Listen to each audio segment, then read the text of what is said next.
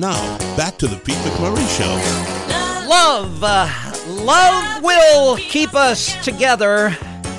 Think of me, babe, whenever. We all love Oh, being in love, don't we?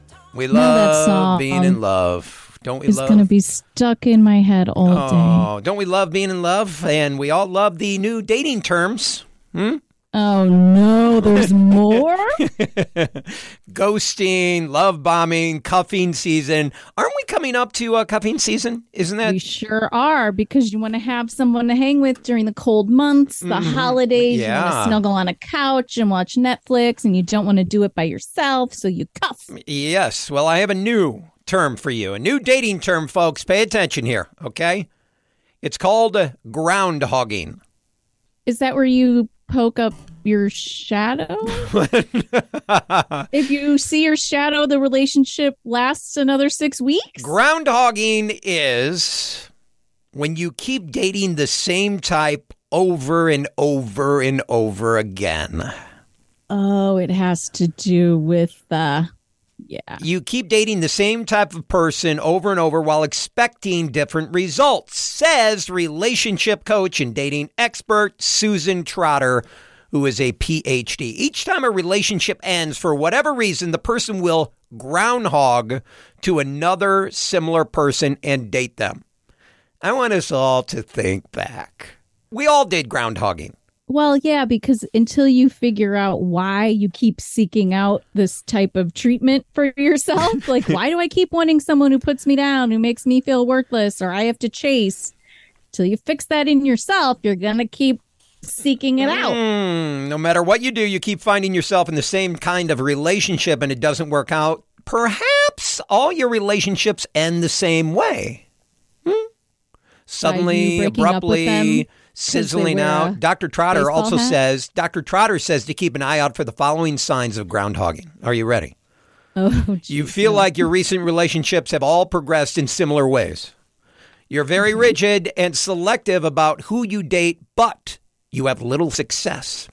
You aren't at all selective about who you date, and you wind up with the same types of people you pursue. And Okay. your mm-hmm. past partners remind you of one another. Oh boy. I'm guilty of this, or I used to be guilty of this. you like blondes I do like who look good in a baseball hat. Oh, yeah, my wife looks so good in the baseball hat.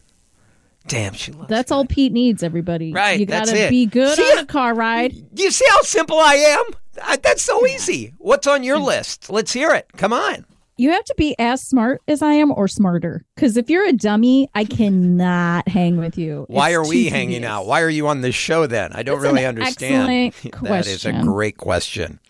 The majority of people believe that they have a certain type, and it can be hard to shift from that. Dr. Trotter Yeah. says we all have, uh, we're all creatures of habit. We all crave routine. We love familiarity. Familiarity is comfortable even when uncomfortable. So, how do you break free from ground hogging? As You we- gotta just date the opposite of the person you're always dating. So if you're only dating unemployed dudes with blonde hair, try an employed dude with brown hair. Uh, we're all creatures of habit. That is so funny. As with any pattern or behavior you're trying to stop, the first step is recognition, says Dr. Trotter. If you identify that you may be groundhogging, it's important to acknowledge that you may need to make some big changes in the way you date. So you're right. You got to look at yourself and say, okay, why am I dating the same type of people? Even though I know it's gonna end. Yeah, you know.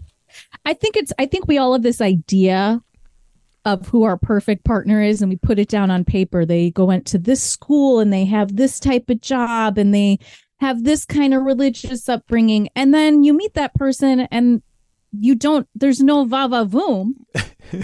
but because they match on paper, you keep trying to make it work. Right. really, your match might be somebody you never would have considered. Oh my gosh, you hit the nail on the head. How many times did you date people in the past where you said, "Okay, if if Sherry had Julia's personality and she looked great in a baseball hat like Maria, I mean, the three traits Yeah. together would be absolutely perfect." Dr. Trotter suggests that taking time to review your relationships, you are right about that. And she says, pay attention.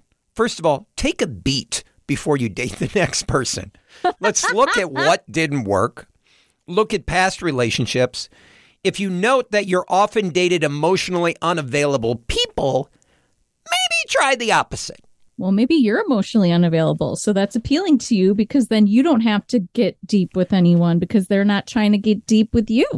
Shring, ding, ding, ding, ding. How many times has a friend come up to you and said, you know what, I just haven't found the perfect person and blah, blah, blah, blah, blah, blah. They love talking about their relationships. So they're getting attention from these failed relationships. Yeah. So it's actually reinforces that they're getting attention by failing in these relationships. Yeah, there's a lot going on there, isn't there? There's a lot. I can't unpack it all in this little radio moment. Mm, well, I mean, let's try to wrap this up. Dr. Trotter says maybe it's time to look at yourself and practice self love. And surround yourself with loved ones who know your worth and value as a means to increase your confidence.